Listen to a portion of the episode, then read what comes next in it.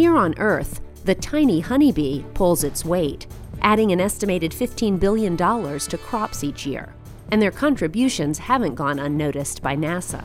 This is Innovation Now, bringing you stories of revolutionary ideas, emerging technologies, and the people behind the concepts that shape the future. To learn more about bees, the crew of NASA's Space Shuttle Challenger STS 41C took about 6,800 honeybees and a queen to space with them. At first, the bees had trouble flying in microgravity and often bumped into the walls of their special bee enclosure module. But by the end of the week long mission, the bees were able to move from place to place, no longer flying against the top of the box. They had, in fact, been very busy bees and had produced about 200 centimeters of honeycomb. Using satellite data, NASA brings an interest in bees back down to Earth. Much like us, scientists understand that honeybees are affected by changes in Earth systems, and NASA has been collecting scientific observations of those systems for decades.